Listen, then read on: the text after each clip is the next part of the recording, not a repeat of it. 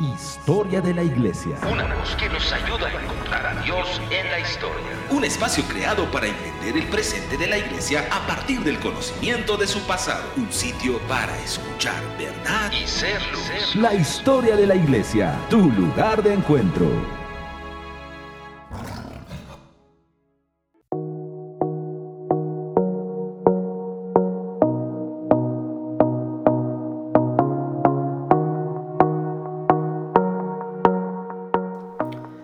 Bendecidos, soy Manuel Durán, de Zacatecas, México.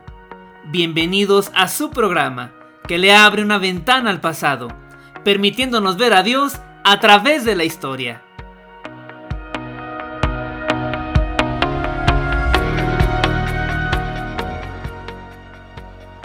Acompáñanos en este espacio donde nos encontraremos con el pasado y la comprensión del presente. ¿Por qué el concilio de Nicea se ubica como el inicio de la era constantiniana? ¿Cuáles fueron los puntos que se trataron en este concilio? ¿Cuál fue la participación de Constantino? Respondamos juntos estas preguntas. Bienvenidos a Querigma Radio. Esto es la historia de la iglesia. Como siempre, un privilegio que nos permita acompañarle y sea parte de nuestra programación. Querigma Radio es un regalo del cielo. Sale desde el corazón del Padre para todas las naciones. Acompáñanos todos los días. La programación tiene el propósito de extender el reino de Dios a todas partes. Agradecemos también sus oraciones por este propósito y por todos los que formamos parte de este equipo. Quiero comenzar agradeciendo también a aquellas personas que se han dado el tiempo de escribirnos a nuestro correo, agradeciendo por este espacio. Es un placer darnos cuenta que hay alguien más del otro lado que está atento. Sigan comunicándose, por favor. Nos ayuda y nos bendice.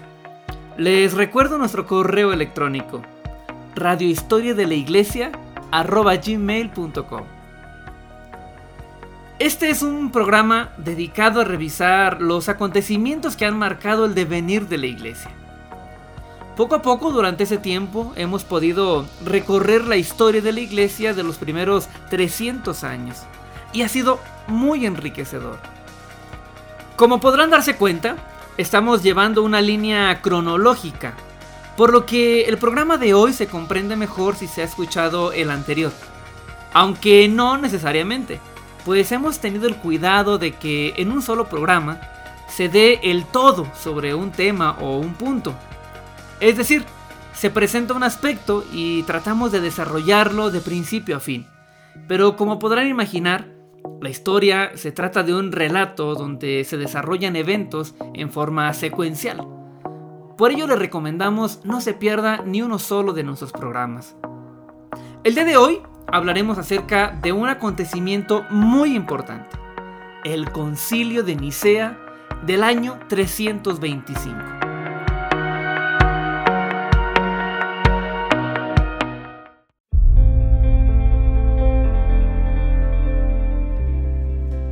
Es muy importante ahora que junto conmigo Recordemos algunos puntos que hemos revisado en los programas anteriores. Hemos visto acerca de Constantino y su proceso del cómo pudo llegar a apoderarse de todo el imperio romano. Dijimos que vio en el cristianismo la oportunidad para unificar al imperio, por lo que detuvo las persecuciones casi inmediatamente después de tomar el poder en el año 313 con el Edicto de Milán. El emperador Constantino decidió cambiar la capital de la antigua Roma a la ciudad de Bizancio, donde construiría la nueva capital que llevaría su nombre, Constantinopla, la ciudad de Constantino. Vimos cómo desde ahí comenzó a favorecer a la iglesia y a las autoridades. Específicamente en el programa anterior identificamos cómo se hizo rodear de obispos quienes lo aconsejaban y por medio de los cuales comenzó a dictar leyes que le dieron un, digamos, toque cristiano al derecho romano. Gracias al consejo de estas autoridades, de estos obispos de los cuales se rodeó, se prohibió la crucifixión, se le otorgó derecho a los esclavos, se reivindicó a la mujer y una de las grandes cosas fue también que se prohibió el infanticidio en todas sus prácticas. Pero Constantino continuó interviniendo en los asuntos de la iglesia. Comenzó a permitir que los obispos pudieran disponer de algunos beneficios de las arcas del imperio. Algunos incluso recibían estímulos económicos. La mamá de Constantino, la emperatriz Helena, comenzó también a solicitar la construcción de algunos edificios en forma de basílica primero en Jerusalén, donde mandó construir la iglesia de la Natividad, y después en Constantinopla y a sus alrededores. De tal forma que el imperio comenzó a sacar a la iglesia de las casas y de las catacumbas para meterlos en basílicas, edificios amplios y, y llenos de lujos. Además de lo anterior, también comenzamos a ver que los obispos cambiaron. Las ceremonias cambiaron. Todo se fue convirtiendo en algo ostentoso. Los seguidores venían a Cristo por cientos y las iglesias se llenaban. Toda esta opulencia hizo que el cristianismo se relajara y cediera ante los encantos de la libertad y de la bondad que ahora ofrecía el emperador, dañándola verdaderamente hasta lo más profundo. Rápidamente también comenzaron a venerarse a los mártires y a identificar en sus reliquias supuestos milagros, comenzando así la idolatría dentro de la iglesia.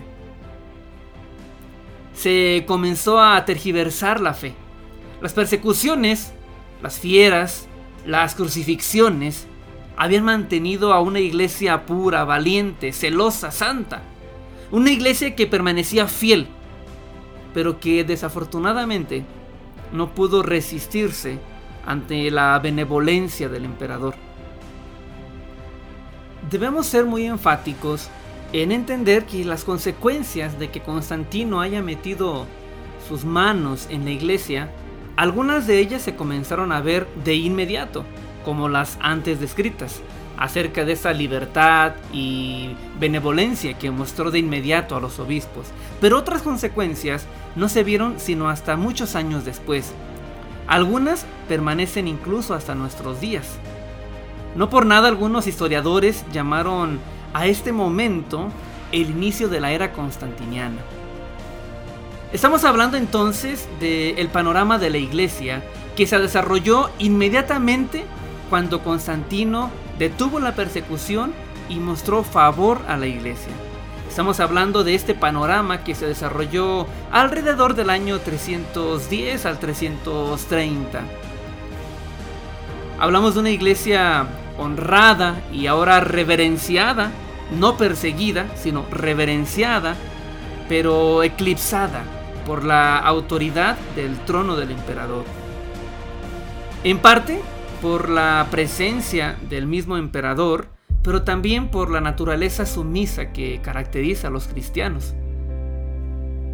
Constantino durante todo su gobierno se mostró tolerante al paganismo, aunque enfático en el reconocimiento a la religión cristiana.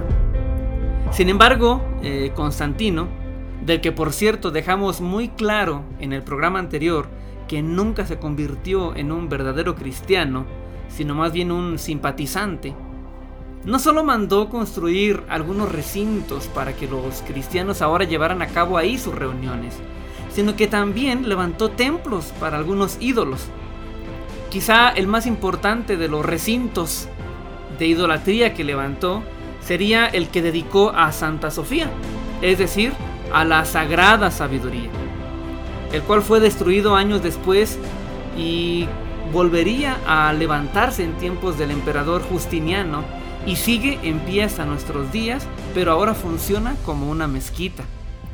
Entonces vemos a un Constantino que quería agradar a todos Por un lado, a los cristianos les daba reconocimiento y mandaba construir edificios con arquitectura romana de basílica, pero por otro lado también construía recintos de idolatría. Pero hay algo muy importante que se gestó justamente en este contexto en el que la iglesia estaba viviendo. Y me refiero acerca del nacimiento de un espíritu monástico, de lo cual hablaremos más adelante. Y es que después de que el cristianismo llegó a dominar eh, en el imperio, la mundanidad penetró en la iglesia y llegó a prevalecer.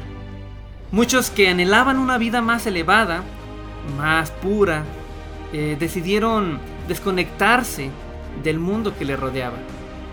Ya fuese solos o en grupos o incluso comunidades enteras, habitaron en retiro, procurando cultivar la vida espiritual por medio de la meditación, de la oración y los hábitos de austeridad, renunciando a todo placer material.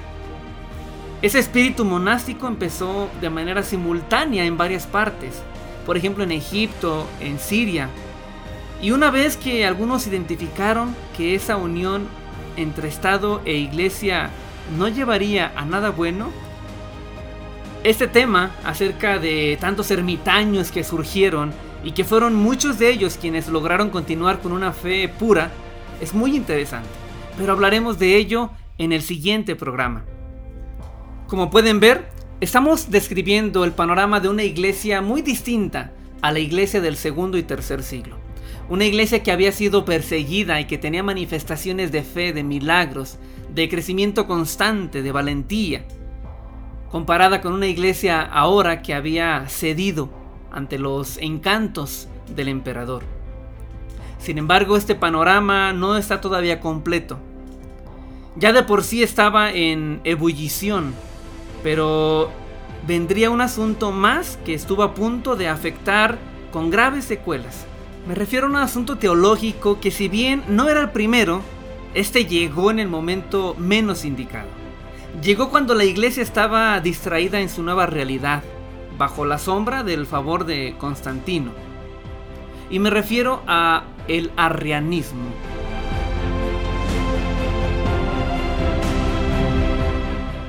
Desde sus inicios, la iglesia había estado envuelta en controversias teológicas. De hecho, inmediatamente después de la ascensión de Cristo, los problemas teológicos comenzaron eh, y surgieron principalmente discutiendo acerca de la naturaleza de Cristo. Pero la condición de la iglesia era otra. Estamos hablando ante una iglesia recién empapada del Espíritu Santo. Después se desatarían otros ataques teológicos como el gnosticismo o el marcionismo, y otros tantos de los cuales en programas pasados ya los hemos desarrollado. Y también hemos descrito cómo la iglesia pudo defender eh, la pureza de la fe mediante los padres o maestros de la iglesia. Pero esos ataques teológicos también habían surgido ante una iglesia fuerte, seguida de milagros y prodigios. Pero ahora no, Ahora la iglesia tenía un contexto diferente. Y justamente aquí es cuando llega el arrianismo. Y es algo muy importante, aún sabiendo que el Estado estaba interviniendo en resolver todos los conflictos que pudieran aparecer o hacer una división entre los fieles. Como dijimos anteriormente, Constantino no había favorecido a la iglesia por ser un seguidor de Cristo sino que lo había hecho por motivos políticos, para ver en ella un instrumento perfecto para unir a su gran imperio. Constantino pensaba que la iglesia era su cemento del imperio, y por tanto cualquier división que comenzara a surgir amenazaba el proyecto de unidad que quería mantener Constantino. Pero esta motivación que tenía Constantino de mantener a una iglesia unida para a partir de ello unir a su imperio, provocó un problema muy interesante. Y es que el Estado comenzó a intervenir en asuntos de la iglesia. No solamente en tiempos de Constantino, sino en todos los emperadores que vinieron después de él. Todos ellos comenzaron a involucrarse en asuntos de la fe, aplastando con su poder la diferencia de opinión que surgían dentro de la iglesia. Es muy probable que tales discusiones que se levantaban y que el gobierno las aplastaba hayan sido contrarias a la verdad. Y esto es bueno. Pero el peligro estaba en que en lugar de permitir que se descubriera la verdad mediante el debate teológico y la autoridad de las escrituras, muchos emperadores trataban de simplificar este proceso sencillamente decidiendo que tal o cual partido estaba errado y les ordenaba callar. Pero el hecho de que el Estado interviniera en asuntos de la fe a partir de Constantino llevó a otra situación.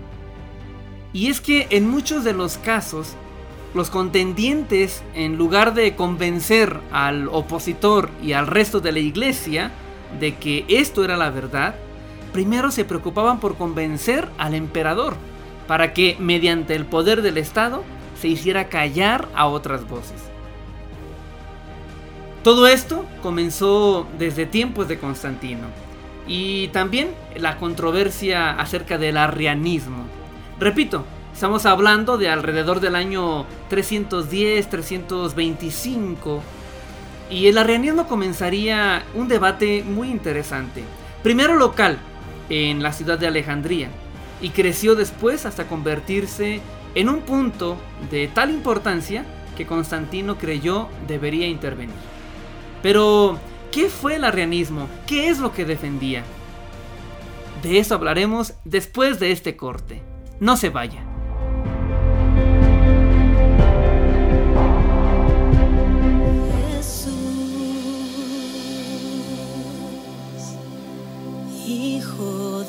Dios, eres la piedra angular, la piedra angular. Jesús, Hijo de Dios, eres la piedra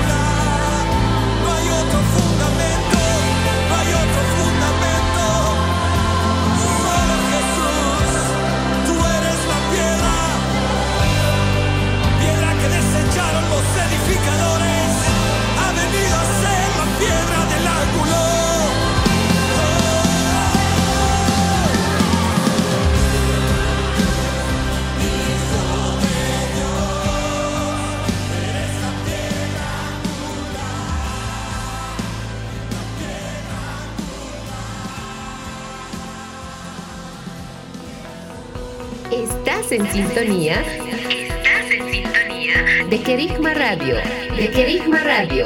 Extendiendo el mensaje del reino de Dios a todas las naciones de la tierra.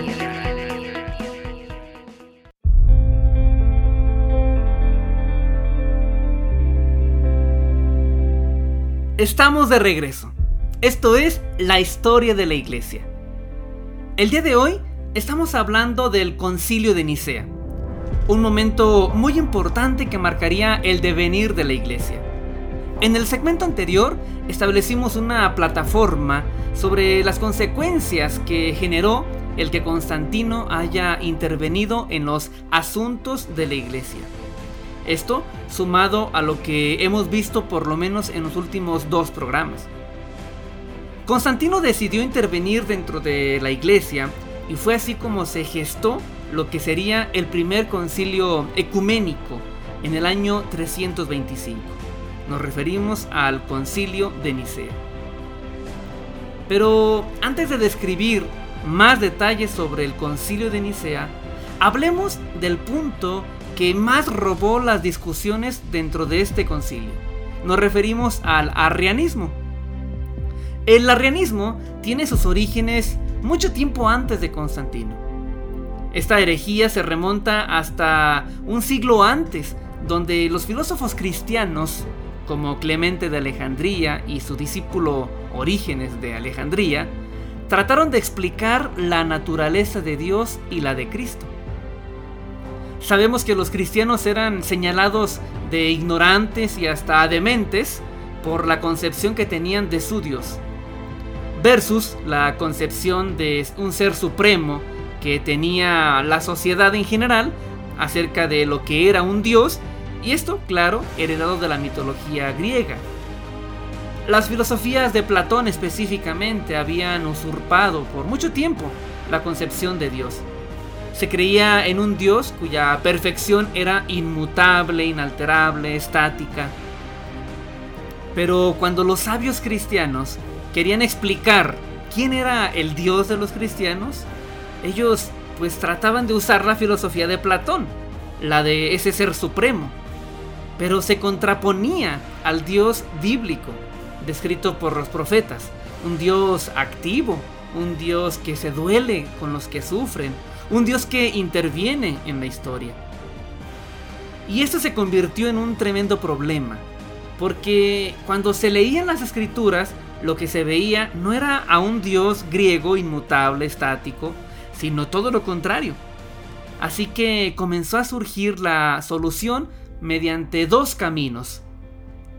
Los filósofos cristianos propusieron la alegoría, es decir, que donde quiera que las escrituras hacían referencia a alguna característica de Dios que se contrapusiera a la concepción que se tenía del Ser Supremo, eso debería interpretarse no literalmente, sino alegóricamente.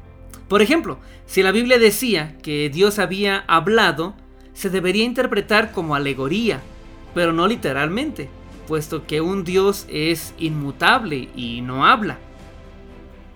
Esto satisfizo a muchos intelectuales, pero no al resto de la iglesia, quienes creían poder tener y desarrollar una relación íntima de comunión con Dios, quienes creían tener a un Dios que los entendía.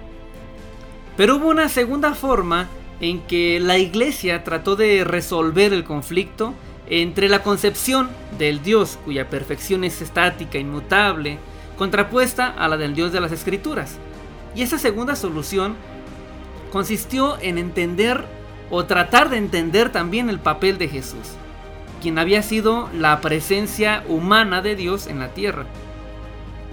Jesús había venido a ser esa palabra, ese logos, ese verbo, ese Dios que se relacionaba directamente con el mundo y los seres humanos.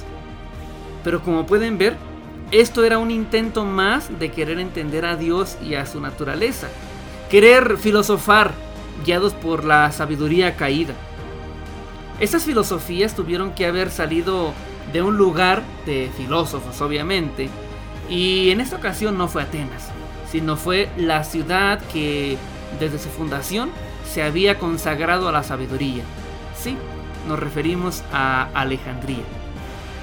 Alejandría, ubicada en el norte de Egipto, lugar donde saldrían muchos de los dolores de cabeza teológicos durante los primeros siglos. Ahí fue donde se intentó también explicar a Jesús, a su naturaleza y a su papel en esta tierra.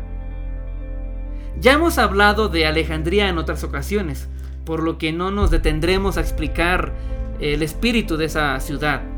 Pero ahí es donde también nacería el arrianismo. Arrio fue un presbítero de la iglesia de Alejandría que comenzó a cuestionar si el verbo, o sea, Jesús, era coeterno con el Padre, o si ese verbo, Jesús, había sido creado por Dios. Este es el punto específico que defendía el arrianismo. Jesús existía con el Padre o Jesús fue creado por el Padre. El obispo de esta ciudad de Alejandría se llamaba Alejandro, quien contaba con un gran prestigio y se opuso drásticamente a las filosofías o doctrinas de Arrio, diciendo que Jesús había existido desde siempre junto con el Padre. Y quizá esto ahora puede parecernos un juego de palabras entre dos niños, pero en realidad lo que estaba en juego era la duda de la naturaleza de Cristo. Arrio, este presbítero de la iglesia de Alejandría, decía que Jesús no era Dios, sino que era la primera de todas las criaturas que Dios había hecho. Nótese que Arrio sí estaba de acuerdo en que el verbo preexistía, en que Jesús preexistía antes de que naciera en la tierra, pero que ese verbo, esa palabra, ese Jesús, había sido creado por Dios antes de todas las cosas. Ambos bandos tenían argumentos bíblicos para defender sus posturas y hacer ver al otro como error. Arrio, por ejemplo, decía que el creer que Jesús había estado con Dios desde el principio iba en contra del monoteísmo cristiano, pues si se decía que Jesús había estado con Dios, se estaba también asegurando que había dos que eran Dios, o sea, dos dioses. El obispo de Alejandría se oponía a Arrio diciendo que no había argumentos para negar la divinidad de Jesús y que por lo tanto si no se reconocía su coeternidad con el Padre, se estaba adorando a una criatura, a un ser creado. Esta discusión salió a luz cuando el obispo Alejandro usó su autoridad para deponer a Arrio. Pero para entonces la filosofía arrianista ya se había extendido por la iglesia de Alejandría. Tanto así que aún tenía obispos seguidores quienes defendían y señalaban al obispo Alejandro como quien se estaba alejando de la sana doctrina. Esto fue escalando rápidamente y a inicios del año 300 amenazaba una verdadera división dentro de la iglesia. Aún más cuando, como lo dijimos en el segmento anterior, sabemos que la iglesia no estaba en su mejor momento sino más bien distraída con tantos favores que el emperador ahora estaba mostrando. Cuando esto llegó a oídos del emperador Constantino, decidió enviar a uno de los obispos de los cuales se rodeaba, a uno de los obispos consejeros. Su nombre era Ocio de Córdoba. Ocio instó por la reconciliación entre ambos bandos, pero cuando acudió a Alejandría, se dio cuenta que el problema era más grande de lo que imaginaba y que estaba hasta la raíz. Así que optó por regresar con el emperador Constantino y pasarle el reporte, quien decidió convocar a una gran asamblea, a un concilio de todos los obispos para poder poner en orden a la iglesia, no solamente ante este peligro del arrianismo, sino en otros asuntos. Se dice que la invitación de Constantino llegó a cerca de 1800 obispos. Finalmente, se reunieron solamente alrededor de 300 un 20 de mayo del año 325 en una ciudad muy cercana a Constantinopla llamada Nicea. Los obispos, por cierto, dispusieron de los servicios de transporte del imperio para hacerse llegar a la ciudad de Nicea. Cada uno de los obispos podía acudir con diáconos si así lo necesitaban. Este concilio duró alrededor de un mes. De aproximadamente 300 obispos que acudieron, al final de este mes solamente había 220, los cuales firmaron los acuerdos que ahí se tomaron. Pero imaginemos este escenario, este escenario del concilio.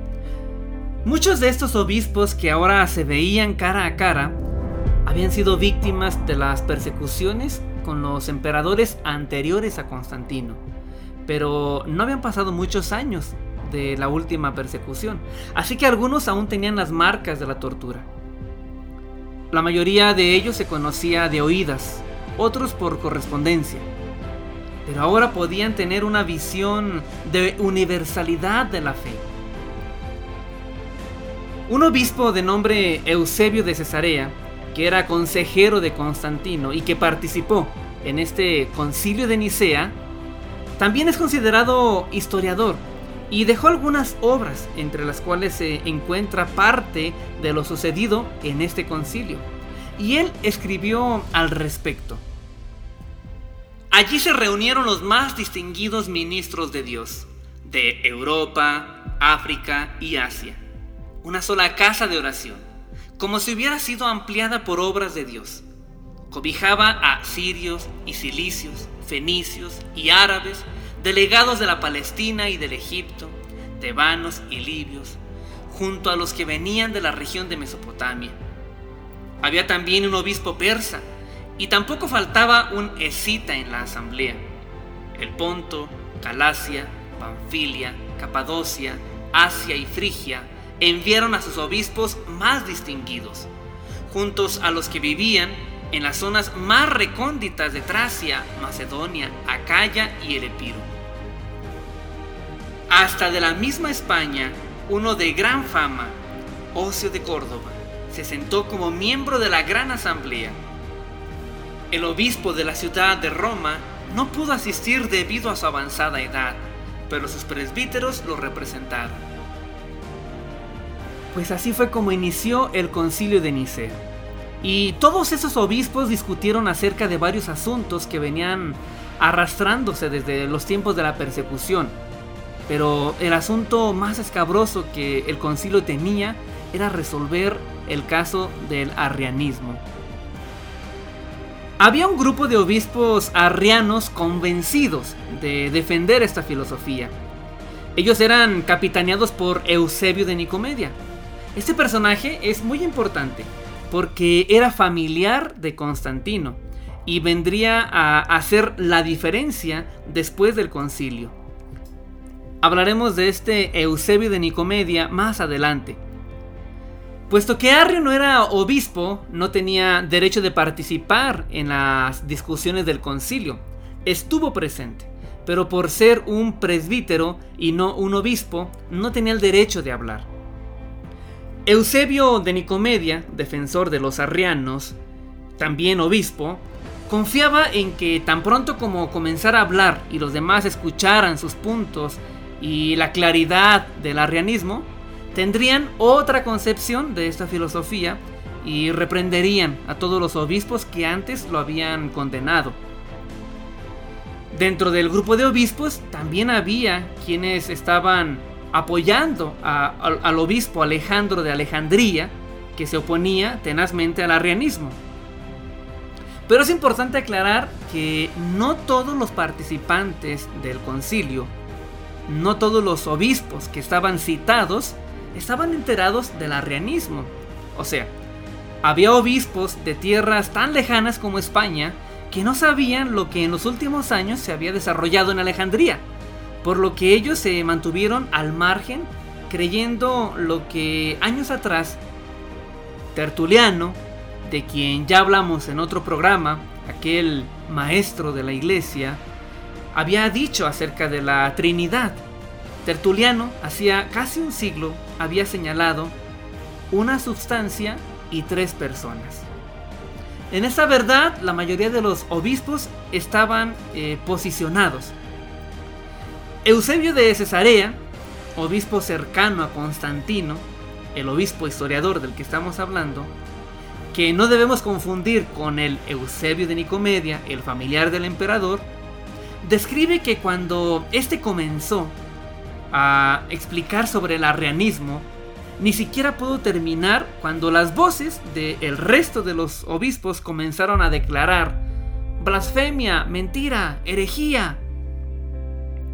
Eusebio tuvo que callar porque incluso algunos de los presentes le arrancaron de sus manos el discurso y frente a él lo rompieron y pisotearon. A pesar de ello, dado el apoyo que tenía de algunos obispos el arrianismo, se continuó discutiendo. Fueron pasando los días y finalmente solamente dos obispos terminaron apoyando el arrianismo. Y ellos, junto con Arrio, fueron desterrados y excomulgados. Pero lo más importante de esta discusión, y con la cual se intentó aplastar esta discusión sobre si Jesús había sido creado por Dios o había coexistido con él desde el principio, fue el establecimiento de una fórmula eh, conocida como el credo de Nicea, pero que había tenido origen desde hacía algunas décadas dentro de la iglesia. Pero ahora se habían sumado algunos términos, como la palabra consubstancial. Es decir, el credo de Nicea establecía a Jesús como coeterno, es decir, que no había sido creado. Y lo establecía también como consubstancial, es decir, que participaba de la misma naturaleza del Padre. El credo de Nicea rezaba de la siguiente manera. Creemos en un Dios Padre Todopoderoso, Hacedor de todas las cosas, visibles e invisibles y en un Señor Jesucristo, el Hijo de Dios, engendrado como el unigénito del Padre, es decir, de la substancia del Padre, Dios de Dios, luz de luz, Dios verdadero de Dios verdadero, engendrado, no hecho, consubstancial al Padre, mediante el cual todas las cosas fueron hechas tanto las que están en los cielos como las que están en la tierra, quien para nosotros los humanos y para nuestra salvación descendió y se hizo carne, se hizo humano y sufrió y resucitó al tercer día y vendrá a juzgar a los vivos y a los muertos. Y en el Espíritu Santo. A quienes digan pues que hubo cuando el Hijo de Dios no existía, y que antes de ser engendrado no existía, y que fue hecho de las cosas que no son, o que fue formado de otra sustancia o esencia, o que es una criatura, o que es mutable o variable, a estos anatemiza la Iglesia Universal. Como puedes imaginar, y si analizamos cada una de estas frases, lo que venía a hacer es a aplastar la filosofía arriana. Este credo nació en el año 325 en este concilio de Nicea y es a la fecha es el más aceptado universalmente. A él, en próximos concilios, se le añadirían más cláusulas y se le restarían algunas palabras. Y este credo, repito, que ya había tenido sus orígenes antes de este concilio, cuando en el segundo y tercer siglo los gnósticos cuestionaban la naturaleza también de Cristo, y de lo cual hemos hablado, también es conocido como el credo de los apóstoles. Solo que en Nicea, en este concilio, al credo de los apóstoles se le agregarían algunas palabras, como la de consubstancial. Es decir, que Cristo participaba de la misma naturaleza del Padre. Bueno, el credo de Nicea sería uno de los frutos más significativos de este concilio, pero no fue el único.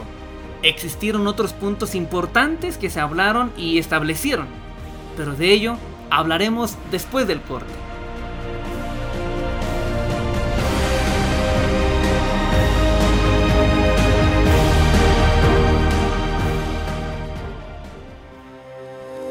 Transmitiendo desde Zacatecas, México, por Querigma Radio, la historia de la iglesia, de la iglesia con Manuel Durán.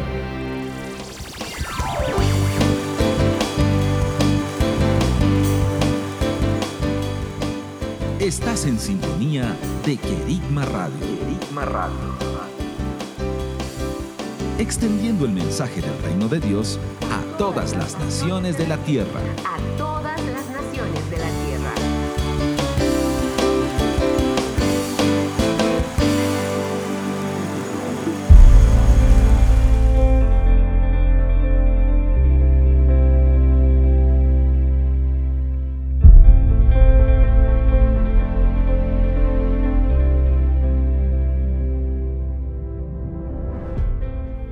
Estamos de regreso con ustedes. Seguimos en la historia de la iglesia. El día de hoy estamos revisando el concilio de Nicea, un evento que definiría muchos aspectos para el devenir de la iglesia. En el primer segmento de este programa estuvimos hablando de Constantino, su intervención en la iglesia y sus primeros efectos. Describimos también el panorama de la iglesia que ahora se encontraba bajo la sombra y el favor del emperador. Una iglesia que se había mantenido fuerte ante el Coliseo y las bestias, pero que había cedido ante esa libertad y benevolencia de Constantino. Hemos dejado claro una y otra vez que Constantino no era cristiano, sino un político audaz que vio en el cristianismo la herramienta perfecta para unir su gran imperio. En el segmento anterior hablamos acerca del arrianismo, una herejía que cobró importancia alrededor del año 320. Ellos defendían que Cristo no existía con el Padre, sino que era una creación del Padre. Este y otros motivos llevaron a Constantino a dar una cita a los obispos de las principales ciudades en una asamblea, un concilio, en la ciudad de Nicea, en mayo del año 325. Y este concilio tendría muchos frutos. Algunos fueron inmediatos. Por ejemplo, la declaración de fe del credo apostólico o del credo de Nicea, donde se aplastaba al arrianismo y se declaraba la naturaleza de Cristo, quien existía con el Padre antes de la creación y que participaba de su naturaleza. Pero hay algo muy importante que se dejó claro en el programa anterior y que en esta ocasión lo he olvidado. Se trata de recordar que las consecuencias o efectos de la intervención de Constantino en la iglesia no las hemos agotado. Algunas fueron inmediatas y son de ellas de las que hemos hablado como por ejemplo el favor que dio inmediatamente a la iglesia, construyendo basílicas o aún otorgando beneficios para los obispos. Pero otras de sus consecuencias de haber intervenido en la iglesia no las hemos tratado porque su efecto se vieron hasta muchos años después, incluso años después de su muerte. Por ejemplo, lo relacionado con Jesucristo y el intento de Constantino de fusionarlo con el Sol Invictus. Según los registros, Constantino no tuvo participación activa dentro del concilio de Nicea. Se mantuvo pasivo, sabiendo que no tenía los argumentos para participar. Sin embargo, permaneció allí durante todo el tiempo. Desafortunadamente, el tiempo de este espacio no nos va a alcanzar para analizar los puntos que se discutieron además del arrianismo en el concilio. Pero, ¿qué les parece si mencionamos o enlistamos algunos de ellos?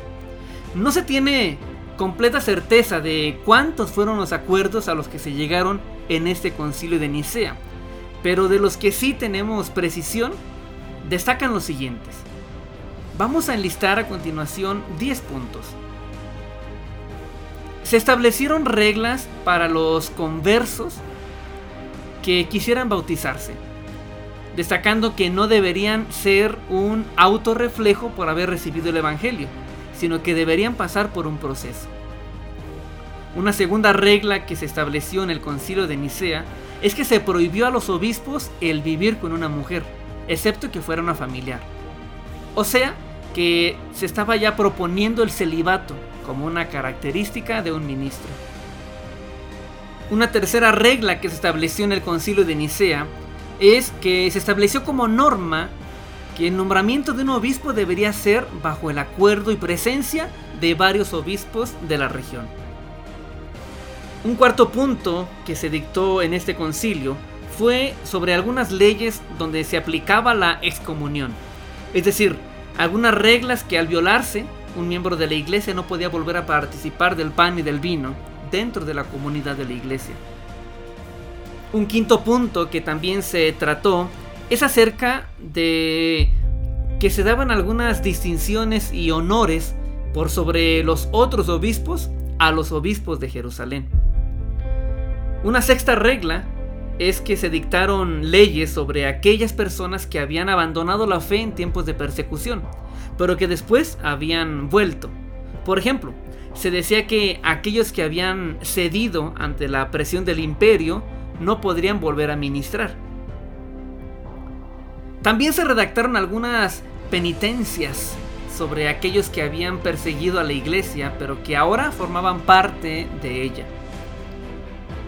También se enlistaron algunas razones que a una persona le pudieran servir para recibir la salvación en su lecho de muerte.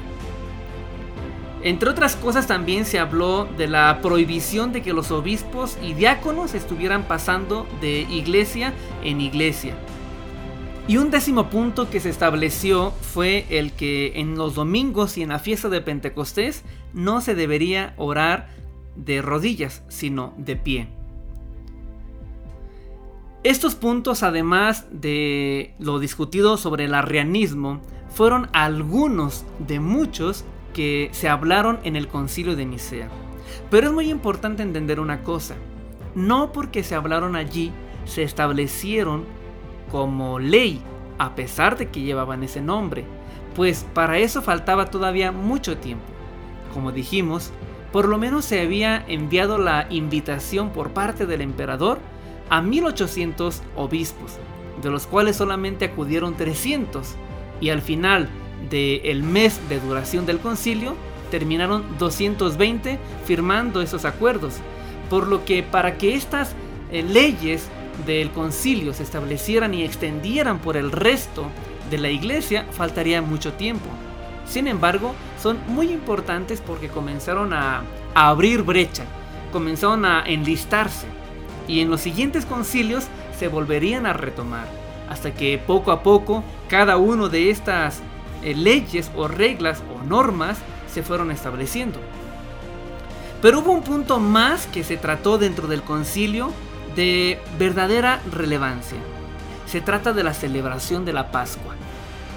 Esta celebración las iglesias del occidente habían imitado lo que en algún momento apareció en la iglesia de Alejandría, donde la Pascua se celebraba cuando caía el equinoccio de primavera.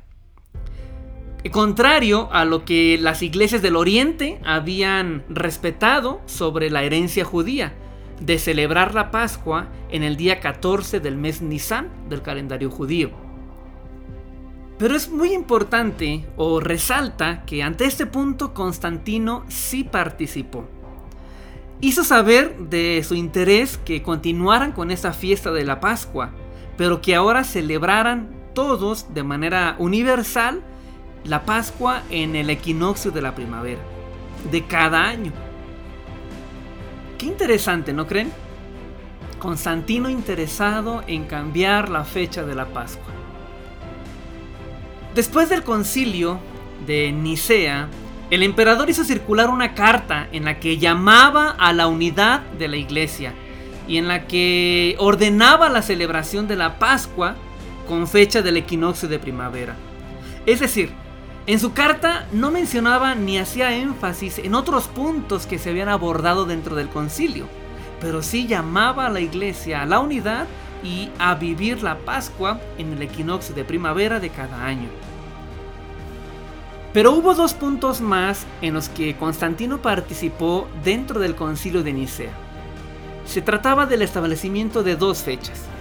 Dos fechas que desde el año 321 él ya había decretado eh, que la iglesia debería participar. Pero en el concilio de Nicea, y aprovechando la autoridad de los obispos, él lo presentó. Se trataba de hacer oficial que el día domingo era el día de descanso en todo el imperio romano, por lo que deberían parar todo tipo de actividades. Y la segunda fecha que Constantino oficializó como festividad aparte del día domingo era el 25 de diciembre, día en que se establecía la natividad de Jesucristo como el verdadero sol invicto, ya que en esa fecha es cuando se hacía la celebración de este. Como usted podrá comprender, esto significó bastante para la iglesia. Este mandato del emperador eh, marcaría el devenir de la iglesia. Y bueno, dentro de este mes que estuvieron reunidos en este concilio, se trataron otros puntos muy importantes. Por ejemplo, lo relacionado a la elaboración de un libro sagrado que permitiera a todos los creyentes direccionar las bases de la fe. Como sabemos, ya se venían discutiendo estos puntos desde antes del concilio.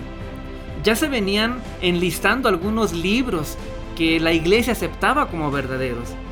Pero aquí, en el concilio de Nicea, se trataron con las autoridades de los obispos que habían allí y se comenzó pues a gestar lo que más adelante sería la Biblia. Pero no fue en este momento en el que se discutió totalmente. Solo se trató y se vio que era necesario. Este punto de la conformación de la Biblia vendría poco tiempo después en futuros concilios. Ya hablaremos de ello y de los criterios que usaron para el canon bíblico. Otro punto que también se habló y se estableció dentro del concilio de Nicea fue de algunos títulos que se otorgarían a los ministros y también de algunos derechos para ellos. Fue entonces cuando se comenzó a jerarquizar las autoridades de la iglesia, que no mucho tiempo después terminarían imitando el sistema político de un imperio. Todas estas resoluciones fueron habladas, discutidas y la mayoría de ellas fueron aprobadas y establecidas en acuerdo entre los obispos que asistieron al concilio. Pero no todas ellas se llevaron a cabo de inmediato por varias razones. Primero porque no todos los que asistieron estaban de acuerdo. También porque los acuerdos no se los hicieron saber de inmediato al resto de los obispos. Sin embargo, lo importante de este concilio es que todo lo hablado y acordado se seguiría discutiendo en los futuros concilios y poco a poco se fueron aceptando estas reglas que moldearían definitivamente el futuro de la iglesia. Como usted puede ver, las consecuencias de la intervención de Constantino en la iglesia fueron muchas. Algunas de ellas se verían de inmediato, otras hasta mucho tiempo después, y unas más se siguen viendo aún en nuestros días. Como decía hace un momento. No por nada la historia llama la inauguración de la era constantiniana justamente a este periodo. Antes de terminar con el programa de hoy, ya que se nos está terminando el tiempo, agreguemos un punto más acerca del arrianismo. Hace un momento habíamos señalado el nombre de Eusebio de Nicomedia como un familiar lejano de Constantino. Este obispo Eusebio fue el defensor del arrianismo dentro del concilio de Nicea, ¿recuerda? Él junto con Arrio fue exiliado por pocos años, pero dada la familiaridad, logró conseguir el favor de Constantino y volvió a estar cerca de él. Consiguió que Constantino permitiera también eliminar el exilio de Arrio y aunque interviniera para que se le permitiera nuevamente antes de su muerte, participar del pan y del vino junto con la iglesia. El arrianismo se había discutido ciertamente dentro del concilio de Nicea, pero quizá había sido un poco tarde. No porque se discutió dentro del concilio de Nicea, la iglesia había sacado de sí ese pensamiento. El mismo Constantino antes de su muerte aceptó la herejía de Arriano fue bautizado por Eusebio de Nicomedia, obispo arriano. Lo cierto es que el arrianismo como levadura se fue filtrando en la iglesia en muchos lugares. Tanto así que después de la muerte de Constantino, el obispo de Roma firmó una confesión de fe arriana. La lucha contra el arrianismo no terminó en el concilio de Nicea Faltarían otras acciones más para ello, de lo cual hablaremos en otro programa.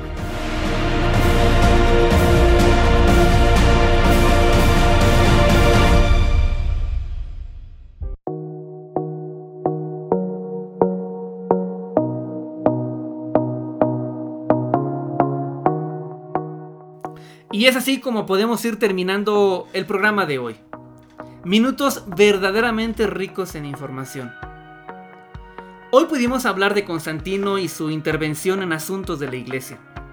Hablamos específicamente del concilio de Nicea convocado por el emperador en el año 325 y de algunos puntos que se trataron ahí, de los cuales sobresale el tema del arrianismo, que defendía que Cristo no era coeterno con Dios, sino más bien había sido creado por él. Dijimos que dentro del concilio se estableció el llamado credo de Nicea o credo de los apóstoles, en el cual se establecía a Cristo como existente juntamente con el Padre y quien además participaba de la misma naturaleza del Padre.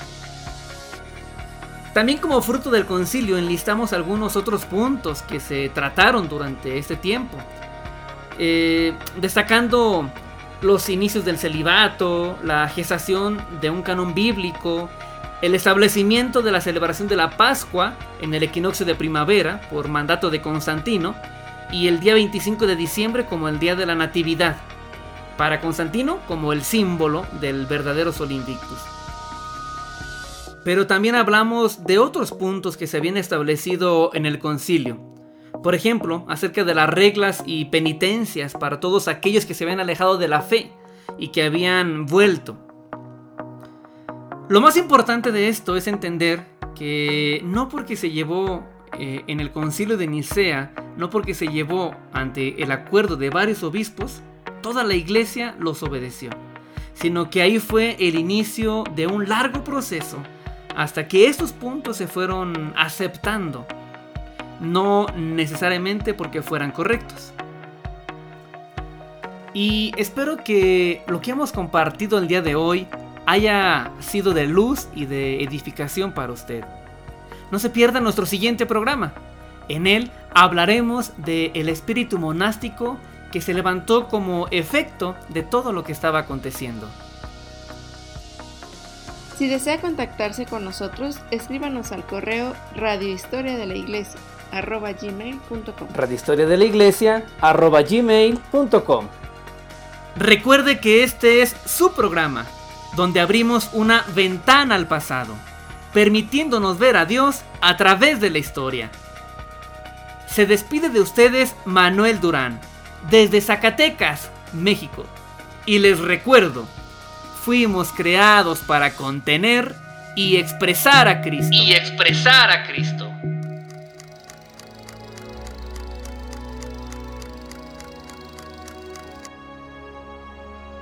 Historia de la Iglesia. Una voz que nos ayuda a encontrar a Dios en la historia. Un espacio creado para entender el presente de la iglesia a partir del conocimiento de su pasado. Un sitio para escuchar verdad Y ser luz. La historia de la Iglesia, tu lugar de encuentro.